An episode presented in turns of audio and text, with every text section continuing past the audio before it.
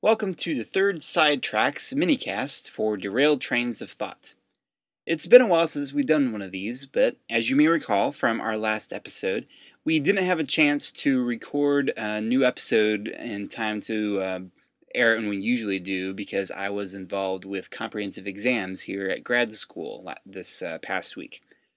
But thank God I made it through that, and uh, hopefully we will be recording a new episode soon. But in the meantime, we wanted to give you a little something to uh, tide you over. You're going to hear Nick reading a short story of his, actually one of his flash fictions, that we actually mentioned back in episode 8. This is called Man, and I commented that it gave me a lot of food for thought and Nick admitted that this is one that he wrote not so much out of an obligation to uh, just write another short story, but he he felt like he needed to write this one. It's very personal for him, and I think you can kind of tell from the story. It deals with some things that men deal with, and particularly as writers, that we have to come to terms with. So, with that said, I hope you enjoy this a bit of story.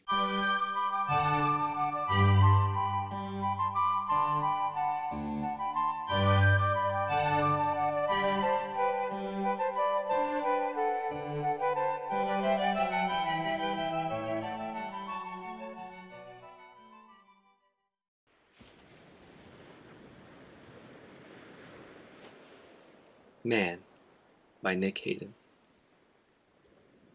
He sat on the beach, his feet deep in wet sand and sinking deeper with each caress of the sea. He was old now. He knew not how old. Long ago he had ceased in the counting of days, finding no meaning in them. He knew he was old because his joints ached and his bladder leaked. He knew he was old because his beard was white and his back bent.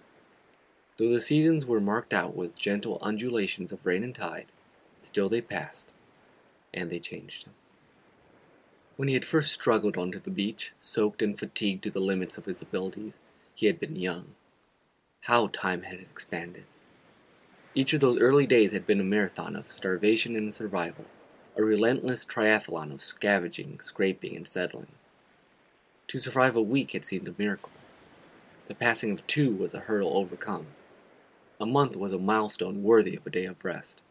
If he had known how short a month was, he would have surrendered to despair. He had eked out a lifetime, and now it seemed too short. On this beach he had spent long nights in terrible agitation. On this beach he had wept for the corpses of men he used to be.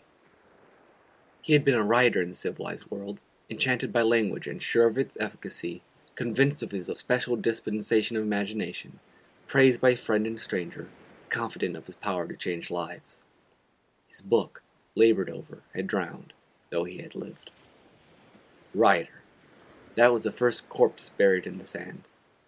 More than once he had tried to find a way to revive the decaying body. When shelter needed his hand, he turned instead to berries and bark and stone. His whole destiny in life was to write. It had been his vocation and calling. Gone. Unimportant superfluous. And so he wept in the night. The second corpse he had buried was husband. Held close to the chest, kept the warmth of life for quite a while. Love outlived pride, and hope of rescue kept the husband's heart beating for a long, long time. One day, he realized he could no longer recall his wife's face clearly. That corpse he had buried weeping for his own loss. Later, he learned to weep for hers. Days passed, years passed, before the third and final corpse lay in the sand. He had widowed his wife of six years. They had not yet begun a family. This occurred to him and filled him with desolation. None to call his own, none to love as his flesh and blood, none to carry on after him.